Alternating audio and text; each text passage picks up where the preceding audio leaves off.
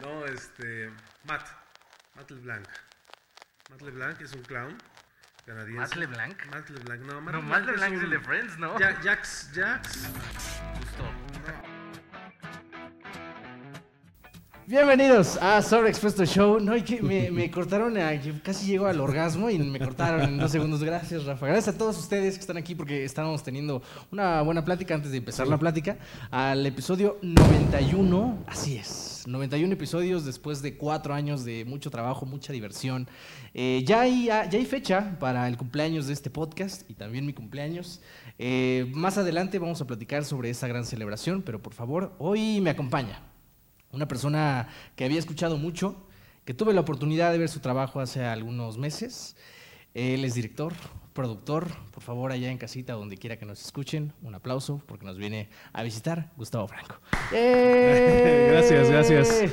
Eh, oye, pues qué, qué honor estar aquí, invitado en 91 programas. eh. 91. Bastantes, Manix. bastantes y cuatro sí, años. Sí, sí. Para, para quien viva debajo de una, pu- de una piedra, de una puerta, mi queridísimo Gustavo, eh, ¿cómo fue que decidiste meterte al mundo de la actuación, eh, específicamente con el clown? ¿Qué significa para ti ser clown? Uy, Uy, vamos, empezamos fuertes.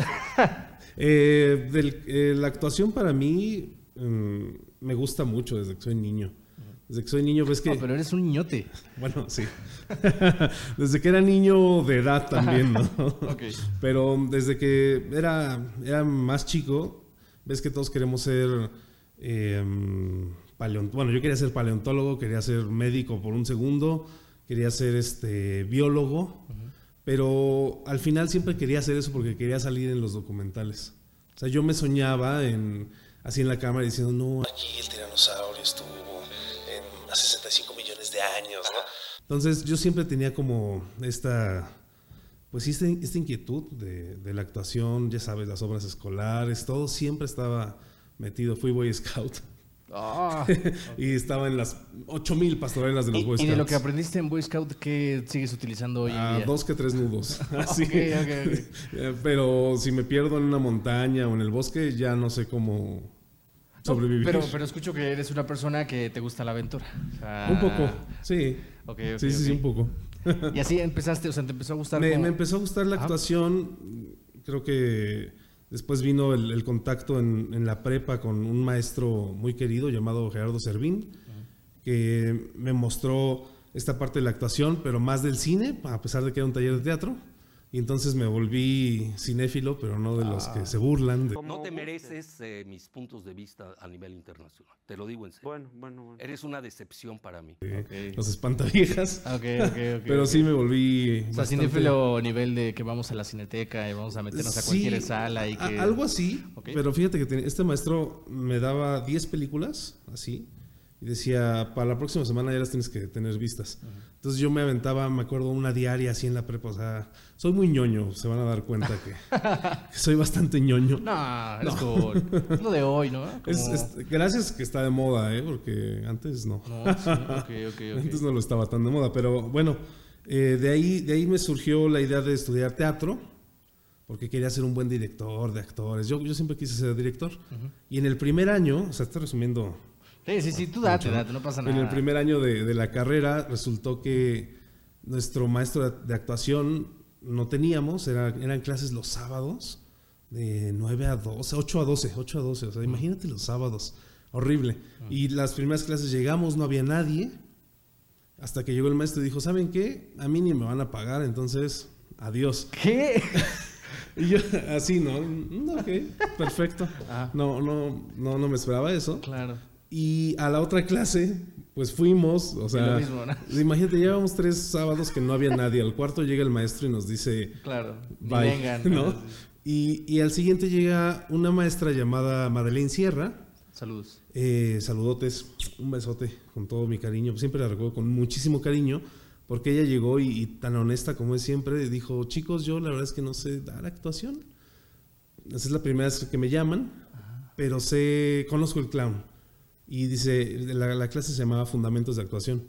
Y dice, y creo que el clown es un muy buen fundamento para empezar a actuar, porque esta parte que supongo que ya hablaremos de reconocerse, de bla, bla. Es que no, es que para allá vamos, mano, no. Y, y el caso es que empezamos con estas clases y me di cuenta que era bueno, o sea, que entendía las cosas y que era algo que me gustaba, o sea, todas las demás clases de lunes a viernes para mí eran pesadísimas, o sea, no, no sentía esas ganas de, hoy es sábado, vamos a llegar a las 8 con todo y, y vamos a, a, darle. Entonces me, me, gustaba pensar en los ejercicios, me, me, empecé a volver, ya era ñoño de los dinosaurios de niño, en la adolescencia fui ñoño de las películas y de repente me volví ñoño de lo que era la comedia y el clown en un año.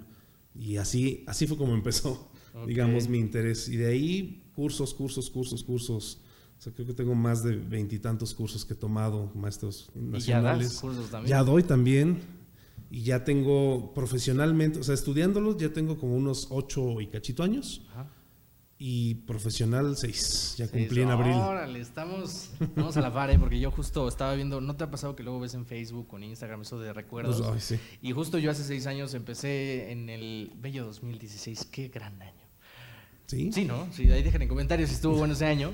Porque eh, ahorita que estoy como en un proceso introspectivo, que he aprendido mucho justo de mis invitados, de toda esta larga trayectoria, bueno, larga para mí, depende de quién la sí. vea, ¿no? Pero he notado que justo como actores, como personas que nos gusta estar enfrente de un micrófono, arriba de un escenario, para mí ha sido la manera en la que a mí me ha funcionado es como mi terapia. No sé, no sé cómo podría explicártelo, pero después de que me bajo, después de que termino de platicar con una persona, me siento liberado, como sí. aprendiendo cosas nuevas, pero y, y, también me pasa lo contrario cuando no lo hago, siento que voy a explotar. Ahora, en tu crecimiento personal y en tu forma de reconocimiento como actor y como persona, ¿cómo te ha ayudado el clown a, pues no sé si sacar o manejar alguna cosa que te esté preocupando?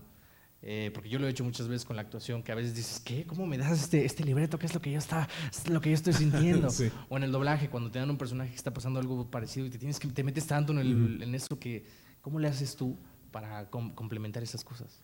Pues a mí, a mí me ayudó mucho que el clown fuera, bueno, es un trabajo que inicia desde ti, ¿no? O sea, normalmente yo, yo quisiera yo, yo, pienso, igual que varios maestros, que el clown es una especialidad del actor. ¿no? O sea, no. Creo que sí, un buen clown tiene que ser un, un, actor antes, o sea, conocer de actuación y todo. Pero la diferencia es que un actor puede interpretar ciertos personajes, diferentes situaciones como las que me estás diciendo, ¿no? Y aquí el, el clown es el personaje que va a interpretar. Claro. O sea, es decir, yo, mi, mi clown ya es mi clown y a él lo vamos a meter en varias situaciones, en varias historias. Entonces digamos que el que es actor es el clown, no yo. Es como sí, sí, sí. un desdoble muy raro, uh -huh. pero digamos que entre la, la el personaje y la base estoy, está el, el, mi payaso, que, que, ya construí con base en mi, mis aciertos, mis virtudes, pero sobre todo en mis defectos y mis errores. Okay. O sea, a mí me ha ayudado a, a trabajar conmigo, a quererme ampliamente, ¿no? O sea, no, no todos los días estoy feliz, no, todo, sí, sí. pero sí abrazo mis emociones a, a, un nivel que antes no lo hacía. ¿no? O sea, estoy triste, digo, voy a estar triste y me voy a apapachar por estar triste. Estoy enojado, sí estoy enojado y puedo decirte, oye, estoy enojado sin gritarte, sin esperar a que explote, porque estoy tan consciente de, de mi cuerpo, de mis emociones, que puedo manejarlas a la perfección en escena, ¿no? Y eso que dices de que se vuelve eh, que, que, te da un, un rush de, de, endorfinas, también es adictivo, ¿no? Sí. O sea, yo, yo padecí en 2020 el no tener gente. O sea, te vuelves adicto a los aplausos al final. No, y fíjate que, que bien lo comentas porque no sé si se acuerden que hubo una pandemia. Eh, no, casi no lo noté. Pero sí, a mí me ayudó mucho en el sentido introspectivo porque me di cuenta que pareciera que soy una persona muy social, que sí lo soy en cierto grado, pero ya me volví muy selectivo. No sé si, por así decirlo, tampoco creo ser mamón, pero creo que a veces estás como, pierdes esta, la disponibilidad a perder energía con personas, aunque sí. no te hayan hecho nada. No sé si alguna vez te ha pasado que alguien sí. te caga, pero no te ha hecho nada, o sea, solo, solo existe. Sí, sí, sí. Dices, mmm, te veo y me caes mal. ok, y, y, platicando un poquito de eso, de, de tu técnica, ¿cómo, ¿cuál ha sido el mayor aprendizaje a raíz de un error? Eh, el mayor aprendizaje a raíz de un error, qué buena pregunta. Um, creo que el mayor aprendizaje es que no es para tanto. Ese para mí es el mayor aprendizaje. O sea, nos equivocamos y, normalmente estamos en la vida y decimos, no, me equivoqué y va a pensar que, o sea, vienen ocho mil juicios, ¿eh? De, que tú vas a pensar que yo soy un idiota, que, que se va a acabar el mundo. Y el mayor aprendizaje para mí es, respiras y dices, no es para tanto. ¿Qué me puede dar esto? ¿No? O sea, eso, eso para mí es la clave de, un buen payaso, ¿no? Lo voy a manejar como esta parte de, del payaso y dices, eh, no sé, tienes un artilugio que tiene que explotar en tal momento para que sea tu show el mejor del mundo y de repente no explota. Y un mal payaso se empezaría a poner nervioso y decir, Dios mío, ¿por qué? ¿Qué hice? ¿No? Pero un payaso que acepta su error dice, ¿no explotó? Ok. Señores, damas y caballeros, no explotó. Vamos a ver qué, qué vamos a hacer ahorita, ¿no? Y, y- y te da, te da mucho, mucha forma de jugar eso, el aceptar realmente el error. No solo decir, ay, me equivoqué, fin, ¿no? Sino, ok, aquí hay un error, existe, ¿no? Y fíjate, le acabas de dar el clavo porque si hay algo que a mí me purga de las personas, no me molesta que te equivoques, me molesta que no lo aceptes. ¿sabes? Y, de, de- y más que nada por el, el cinismo, que bueno, dicen que parte de la inteligencia es saber hacerse el tonto. ¿Qué opinas de esa frase? Yo creo que sí, yo creo. Yo creo que sí, parte de. de- creo que es, es más. Es más inteligente el que se sabe hacer tonto que el tonto que quiere hacerse inteligente. ¿no? O sea, creo que es más fácil reconocerse y decir, ok. Y también, también tener ciertas cosas bajo la manga. Pero, por ejemplo, eso, eso que dices me, me recuerda un poco a, a- a estas presiones sociales que tenemos, ¿no? O sea, hablando del fracaso, pues hemos sido educados a no te equivoques. O sea, vivimos en una em, sociedad, vivimos en una sociedad, frase de payasos. sí, este, pero sí, sí vivimos en, en un, en un entorno en el que no te puedes equivocar, ¿no? Desde la escuela te dicen, oye, no, este, dos más tres, no, no es seis, es cinco, y ya te equivocaste. Y, y vivimos mucho bajo el castigo también. Te equivocas, castigo, te equivocas tal. Entonces vivimos con miedo a equivocarnos.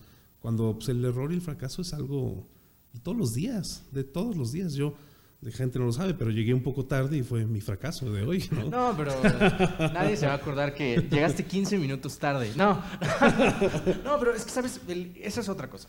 Hay una, yo creo que la diferencia abismal entre aceptarlo y reconocerlo es eso. Creo que la clave es, tú- tan sencillo, tú me mandaste un mensaje diciendo, oye, voy a llegar 15 minutos tarde. No pasa nada, me notificaste. Sí. Y claro. eso creo que es el problema.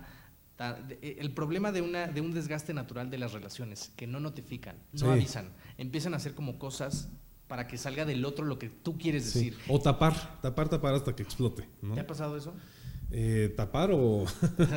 o sea, con el, con, ¿has utilizado técnicas del clown para, para quitar esas capas? Sí, o sea, es que, es que yo creo que un buen, un buen payaso también se va a la calle, o sea, se va con uno. O sea, no puedes, no puedes, este, y es algo, uy, premisa, no todos los payasos son buenas personas. ¿Qué? ¿Me estás diciendo que no todo es amor? ¿Hay odio en el mundo? No, no, no todos, no todos son excelentes personas, Ah, pero la mayoría tratamos de, de ser congruentes con lo que hacemos. Creo que el último paso para mí y, y para un payaso que quiero muchísimo, Tortel Poltrona, que te enviaré este link hasta Claro. allá, hasta Barcelona, Eso. este, tenemos que ser congruentes con lo que hacemos, ¿no? O sea, no puedes ir así con la gente y luego se te acerca alguien en la calle y mirarlo, mirarlo mal o, o andar siendo eh, mentiroso, ventajoso. O sea, creo que hay puntos donde sí tienes que ser un poco, no sé si ventajoso sea la palabra, pero bueno, asertivo. Tampoco puedes ir con el corazón abierto, porque te lo van a romper todo el mundo, ¿no? Pero eso no implica que seas una mala persona, ¿no? Whatever that means, ¿no? O sea, No, sí, exacto. Hay que empezar a medir por qué, qué implica ser una buena o mala Sí. persona, pero Yo, yo creo que una buena persona para mí es que no pase encima de alguien causándole un daño. O sea, creo que sí podemos estar, sí podría, podría usar tu plataforma, tu podcast para mis oscuros planes, pero no voy a llegar a causarte un daño, ¿sabes? Claro. Y, y creo que eso es algo que, que sí te llevas del payaso, ¿no? O, o creo que la, la cosa también que yo más me llevo a la vida es la empatía. O sea, el payaso trabaja mucho con la empatía, con el tú y yo somos humanos, ¿no? Entonces, cuando alguien te dice voy a llegar tarde, cuando alguien te está, obviamente, no sé, a veces mintiendo en tu cara y todo, buscas la empatía y decir por qué esta persona está haciendo así, ¿no? O sea, creo que te vuelves menos severo, menos duro, Drástico. te, te vuelves más humano con la gente. Claro. Creo que eso es... Y por ejemplo, ¿cómo le haces para reunir a tu elenco? Porque justamente yo te conocí indirectamente por ir a ver una de tus obras y de tus shows. Tómale agüita, yo sé que Sí, quieres tomar agua, no pasa nada. Yo sí me- Eh, para los que estén llegando a este punto de la entrevista, por favor, les pido encarecidamente que se suscriban. Si lo ven en Facebook, que lo compartan. Si lo ven en Twitter, que lo retuiteen. Si lo ven en una historia, pues también compártelo y digan, todos ¡ay, lados. qué bonito podcast! Sí. Entonces, ¿qué, qué fue lo que te pregunté? Eh, sobre cómo jun- conjunto... Ah, ¿Cómo amalgamas? Justo es esa búsqueda de buenas personas en tu elenco, porque tienes un show que se llama Alegrísimo. Alegrísimo. La, la banda más clown de todo el mundo. Eso, ok, ok. Eh, es la cosa más eh, complicada hacer un show con tanta gente y que todos sean payasos. Es complicado. Mm. Normalmente, y ustedes lo verán con muchos clowns, trabajan solos. Y tiene su punto porque creo que todos los payasos, los buenos payasos, son extremadamente meticulosos y... eh, ¿Cómo se podría decir? Como... Manejan muy bien el timing. No, no, no. O sea, en la vida son como frenéticos del orden, de... Son, son, somos raros. Yo también... Sí, muchos talks. Ajá. O sea, ¿Cuál es el uno tuyo? ah, yo checo ocho mil veces las cosas antes Claro, de... bien. O sea, llego, pero no, o sea, diez veces. O sea, pero está, a veces está mal porque, por ejemplo, en Alegrísimo yo toco el bajo, llego... Y yo creo que ya lo afiné 10 veces, ya no se puede afinar más el instrumento. Voy y checo las conexiones, todo lo que uso voy y, y lo tengo que palpar. Ah, O sea, voy, lo veo y no me sirve. O sea, es como, existe, ¿sabes? Existe, estoy, ok. Pasan 10 minutos. no, a ver. Oye, habré dejado otra. O sea, es así, ¿no? O, o, o, oye, la luz me tiene que caer en este preciso segundo de la canción. Si no, o sea, para nosotros se acaba el mundo. Pero porque somos un poco mm, neuróticos, yo creo que sería la palabra. O sea, no- nos, nos encanta tanto lo que hacemos que somos frenéticos a veces en eso. Ahora imagina eso con cinco, ¿no? Que es aquí en Alegrísimo. Y, y esto que dices de cómo trabajas con ellos, hay un maestro, ah, pues el creador de, de Sla- del Snow Show, que es Slava Polunin, tiene una frase que para mí, así, es mi mantra, y dice, no hagas algo importante con alguien que no puedas, que no estés dispuesto a abrazar. ¿Cómo, cómo, Dice, cómo? me no encantó, hagas- me encantó. No hagas nada importante con alguien que no estés dispuesto a abrazar. O sea, si yo llego a ti y vamos a trabajar y yo no puedo darte un abrazo por X o Y, ¿sabes? Entonces no voy a hacer algo importante contigo porque, o sea, si tú y yo tuviéramos un show de clown, no podemos darle a la gente algo que no está con nosotros. ¿No? O sea, que no existe. Sí. Y por ejemplo, es una regla que yo se la escuché de Slava y ahora para mí es esa regla. O sea, ah, yo te puedo decir que todos los de Alegrísimo, que espero que estén escuchando esto, los amo, los amo y son mi familia. O sea, lo- no- nos adoramos. Nosotros decimos que somos los expertos en, en convivios, porque nos salen muy bien los ensayos, pero los convivios nos salen excelentes. ¿sabes? O sea, cumpleaños, que tu día de muertos, que tu Navidad, todo eso. O sea, un día de ensayo, que para nosotros es, es sagrado, lo volvemos en vamos a sentarnos y hablar, comemos un pastel. O sea, somos, procuramos esta parte humana, ¿no? Antes antes que, que el trabajo estamos nosotros como humanos. Al- vemos que alguien se está atrasando, se está sintiendo mal, paramos todo. ¿Cómo te sientes? Dinos. Ok, ¿no? Y creo que se nota, no sé, ahí tú podrás ser testigo No, ante la sí. gente, se nota el cariño que hay Fue- entre nosotros. Fue muy bonito porque esa vez que fui, iba con mi mamá y tienen un rolling gag con una mamá y le tocó.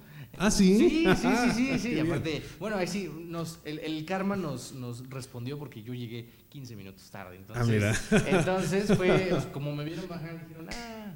Y aparte cuando vi la cara de Alonso y aparte estaba, o sea, estaba en su papel, pero aparte me vio, entonces fue como mágico, fue, Sí. fue diferente y tienes mucha razón, no puedes dar lo que no existe Sí. muchas veces. Y, ok, en, en, en, en todo lo que has llevado de práctica y técnica de clown, porque seguramente las personas se han de estar preguntando, oye, si yo quiero empezar, ¿cómo, ¿por dónde? O, cómo, po- o sea, ¿cuál es la diferencia entre un clown y un comediante? ¿O un payaso y un clown es lo mismo? Todos esos tabús que a lo mejor la gente que quiere Sí. empezar no sabe por dónde. Pues por talleres. Creo que aquí en, en México no hay una escuela como tal. Hay, hay varias escuelas en el mundo. Eh, hay diferentes tipos de técnica dentro del, del clown. ¿no? Está la, la escuela francesa, la escuela rusa. O sea, diferentes tipos de técnicas. Aquí en México se pueden tomar talleres, los cuales yo también doy talleres. Ah, pues ahí Y está. ahorita lo promocionaremos. Quédense al final. Quédense al final porque sabrán la información y tal vez les demos un pequeño descuento Ah, está bien. a los que escuchen Eso, aquí el claro. programa. Eh, la- por ejemplo, diferencia de clown payaso es una diferencia muy latinoamericana Mm. y más mexicana para hacer una distinción entre los payasos animadores y los payasos de teatro. Así de simple, porque es una esa pregunta es la es la pregunta, ¿no? Claro. O sea, ¿qué es el clown? ¿Qué es el payaso? Es lo mismo. Creo que solo trabajan en diferentes puntos, ¿no? Existe el clown animador, que es el que todos conocemos de fiestas. Está el hospitalario, que es uno de los más, este, que tienen todo mi respeto. Eh, son los payasos que van a los hospitales a animar por un tiempo a los enfermos, ya sean niños, ya sean adultos, de todo tipo, ¿no? Están los clowns de teatro, que son los que tenemos el control de todas las cosas, digamos. O sea, un teatro te van a ir a ver, te van a ir a, tienes luces, tienes todo, ¿no? Somos los más consentidos un poco. Está el clown de calle, que es el que la tiene más complicada porque tiene, está toda la gente caminando de un lado a otro y tienes que llamar la atención durante un tiempo específico de ellos, ¿no? Y el clown de circo, que todos ellos son payasos, pero el medio es el que te hace que hagas diferente tu quehacer eh, de payaso, de clown. Entonces, si alguien le dice, soy payaso, aquí normalmente pensamos en los animadores y por eso se ha hecho la distinción de, no, pues soy clown. Ok, ok, wow, qué fuerte. Está- estoy muy emocionado porque tratar de pensar en lo que haces y lo que has hecho, estando tan bombardeados de TikTok, de stand-up, de, de por sí la gente no va al teatro y mucho menos el musical. Entonces quiero, quiero saber que, aparte de que sé que es tu pasión y que lo estás haciendo muy bien, Gracias. ¿hacia dónde crees que va el clown en México? Con todas pues, estas opciones de que justo la atención de las personas es, es muy poca y es muy valiosa. Em, no sé hacia dónde va el clown en México. No. Estás sacando las preguntas que me deprimen de la noche. No, cambiamos de tema, en exclusiva. bueno, No, porque ya, ya, hay, ya hay payasos eh, consagrados, digamos, que tienen ya una trayectoria. Pienso en Gaby Muñoz, que ahorita va a estar con Alondra de la Parra en Bellas Artes en, en estas próximas fechas. Está Cisgual, pero no sé si muchos de la audiencia, por ejemplo, los conozcan, que también el, el nicho del clown Es muy pequeño. ¿no? Eh, eh, los payasos más reconocidos aquí en México son Platanito, son Chuponcito, a los cuales todos mis respetos y todo mi cariño también, porque wow lo que hacen, ¿no? No cualquiera. O sea, pero yo creo que lo que, lo que le falta al clown es em, sang- sangre nueva, juventud, y, y- y enfocarte un poco en las redes, no, no sé, em, que no sean tan enemigos nosotros de las redes. O sea, eso yo también me incluyo. Ahorita eh, nos hemos abierto Sí, en justo. TikTok, en, Insta, en todas las redes. por favor, este es el momento porque yo soy muy fan de su cuenta de TikTok. Porque hay uno en específico que te lo juro que no me, no me voy a dormir sin verlo otra vez, que es el que hicieron del el espantatiburones. De yo vengo, te veo a la cara, te digo qué, y me dices qué. Por favor, ¿cómo están en redes sociales? En redes sociales, en todas, estamos como Shambhala Producciones. En TikTok, en Instagram, en Facebook. En Twitter estamos como Shambhala Clown, es el único que cambia. Pero en todos los demás estamos como Shambhala Producciones.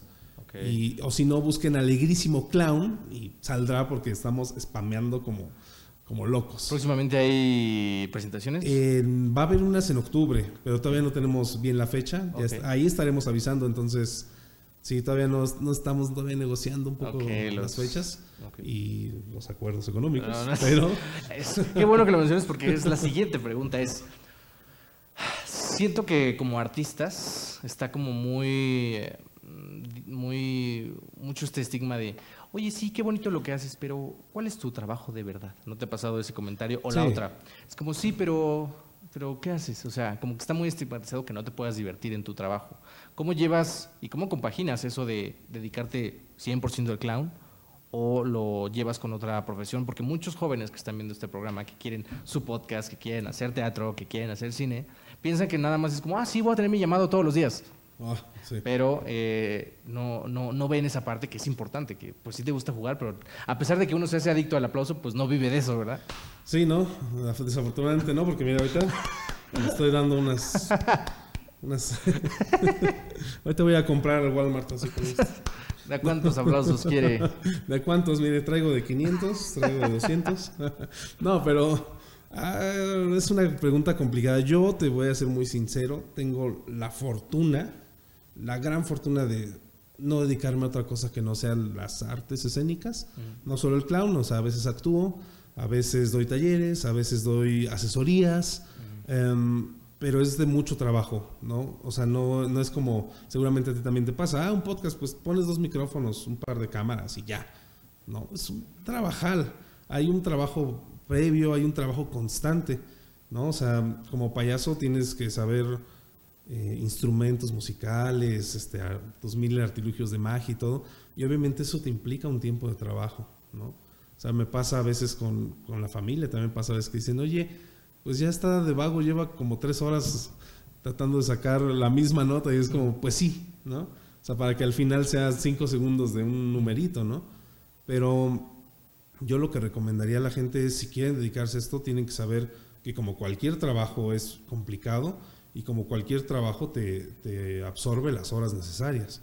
O sea, no es como que estemos en la casa rascándonos la panza. Tal vez no vamos ocho horas a un día, pero le dedicamos ocho horas a, a afinar tal cosa, a aprender esta nueva cosa, bla, bla, bla, bla, bla, a detallar, ¿no?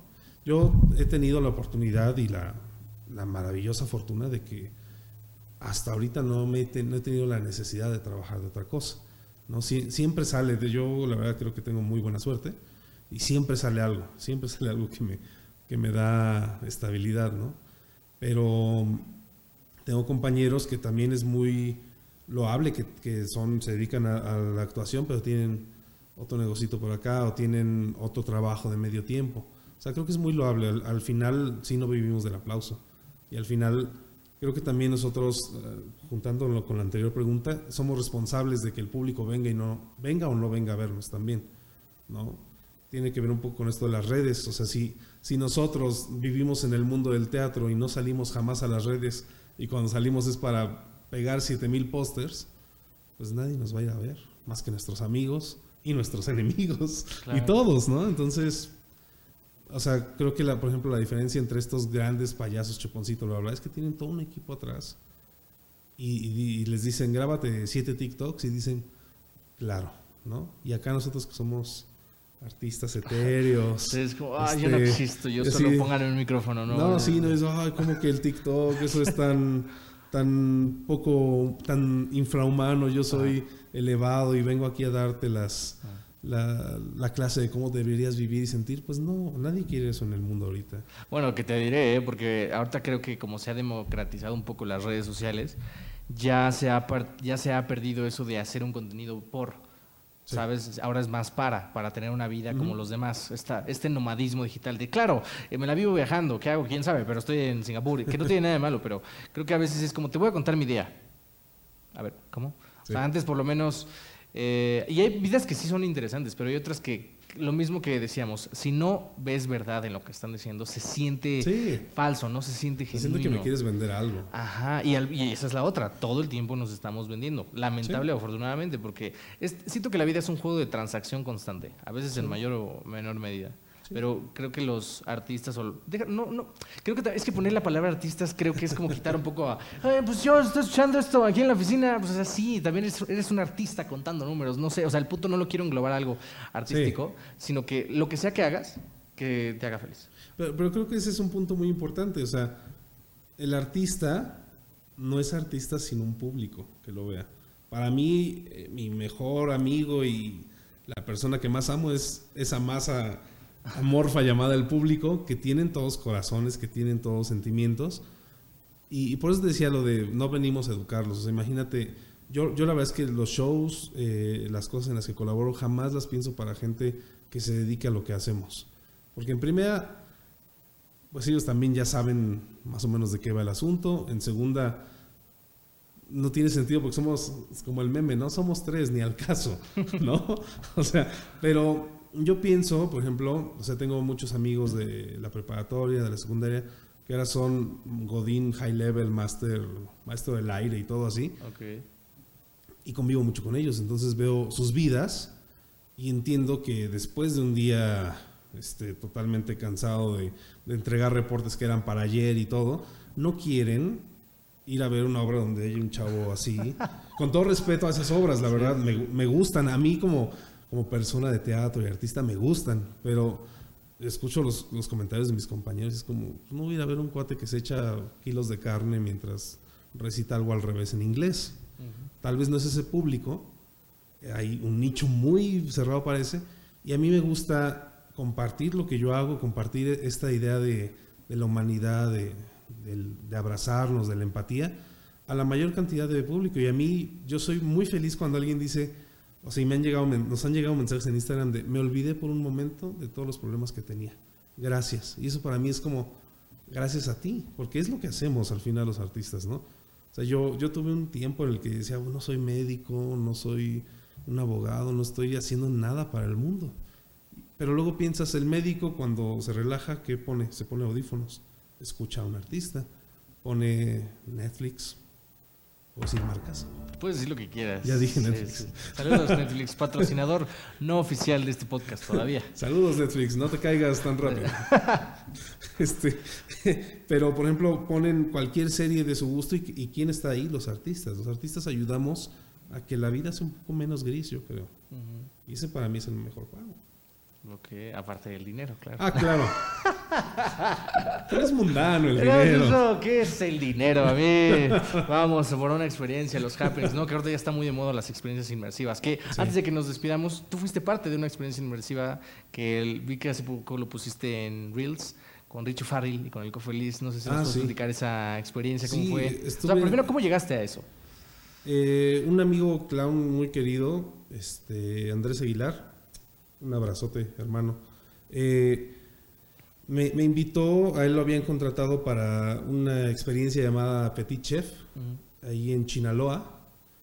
Y era, era un, eran mesas larguísimas, eran tres mesas muy largas donde había proyectores arriba y se hacía un videomapping de un pequeño chef que, que te contaba la historia de cómo hizo el viaje de Marco Polo. Y entonces cada entrada de la cena era de, un diferente, de una diferente región a donde él llegaba. Eran creo como creo cinco entradas, ¿no? Postre y bla, bla, bla.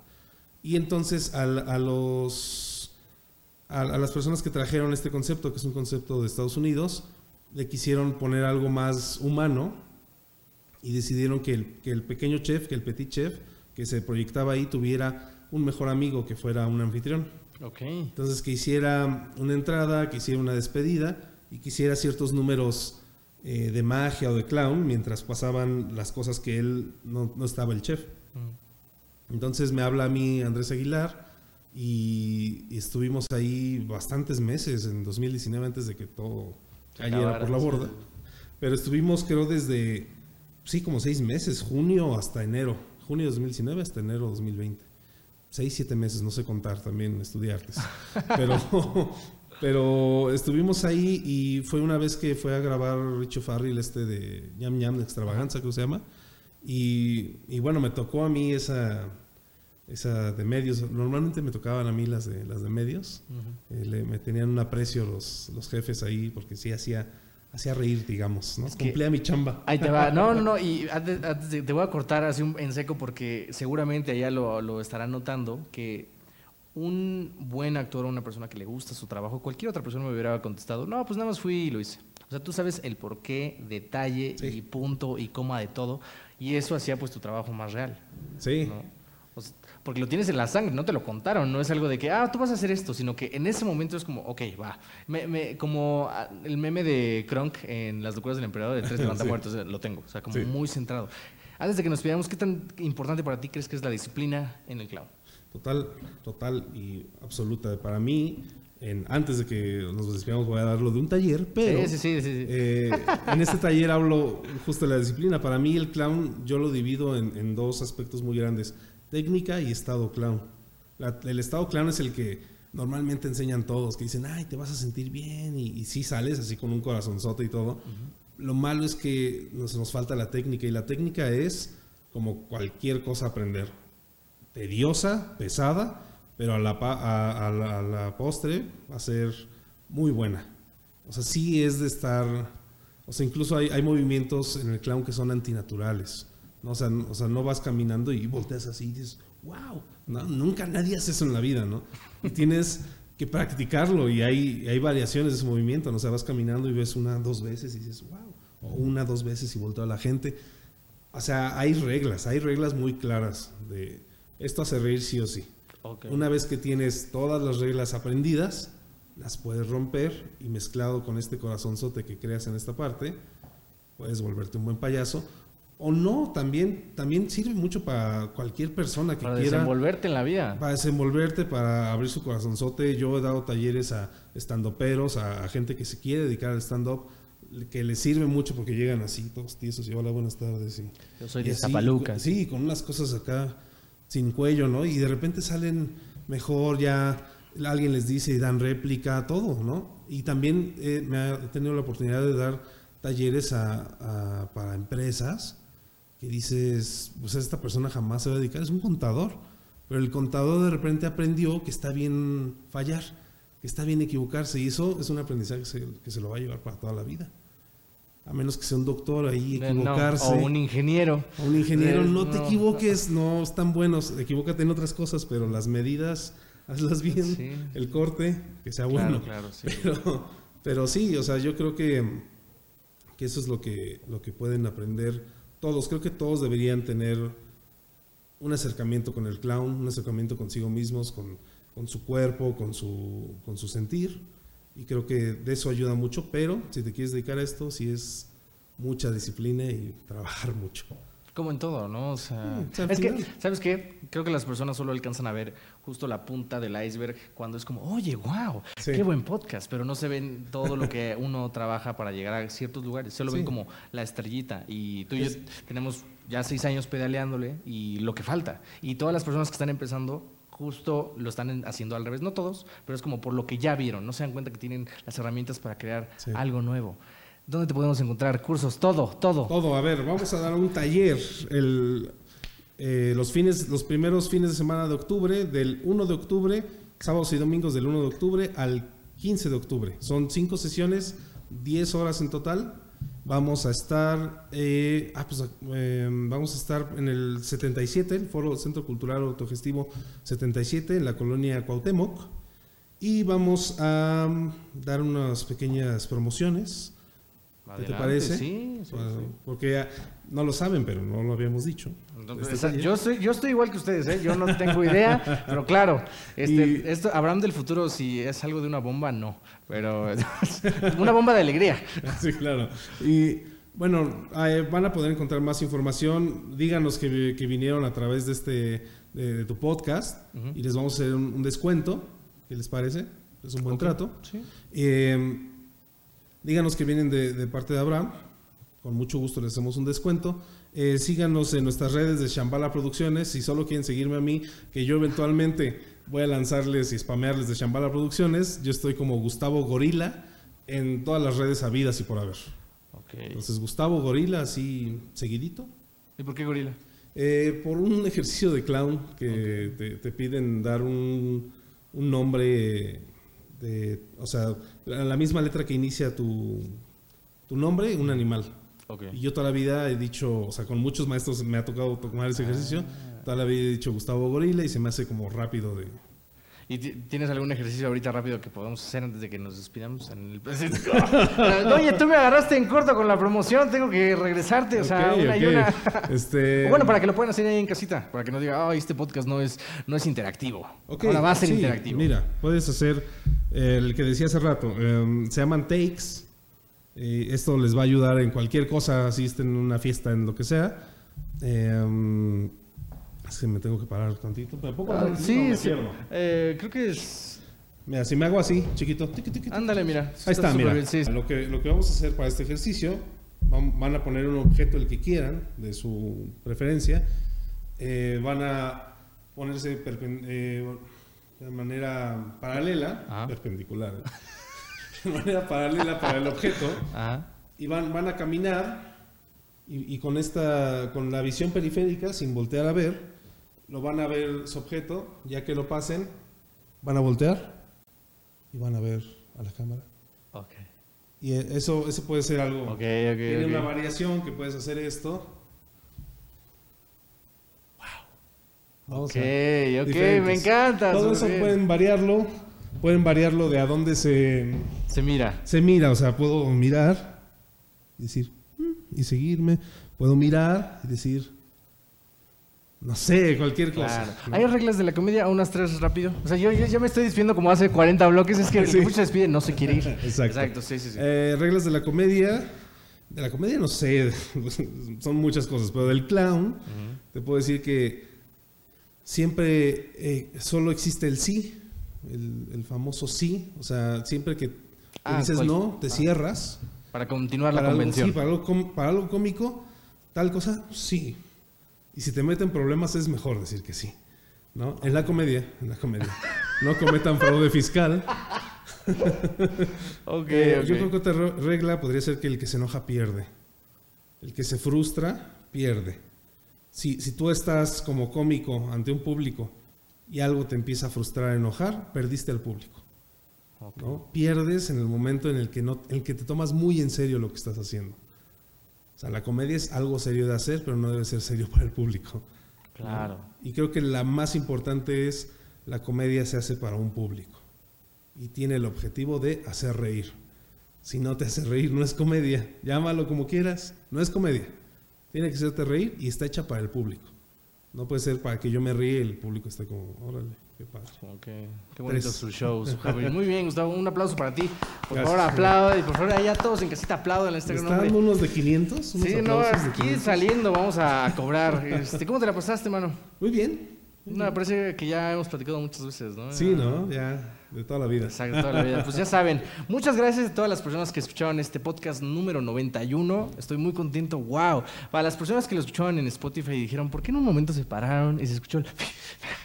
Pues si quieres saber eso, pues es muy fácil. Simplemente visítame en YouTube como Abraham J. Receta. Este es el episodio 91. Lo puedes encontrar en absolutamente todos lados. Y te agradeceré que se lo mandes a tu tía, a tu hermana, a tu primo, ahí en WhatsApp, en todos lados. Y a mí me buscas en redes sociales como Abraham J. Receta. El 17 de septiembre de este año van a pasar tres cosas.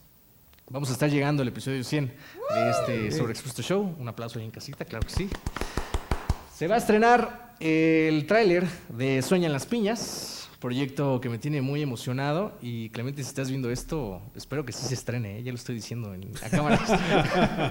y tercero, y no menos importante, pues es mi cumpleaños número 25. Entonces, para todas las personas que fueron parte de estos 100 episodios, obviamente están muy invitadísimos.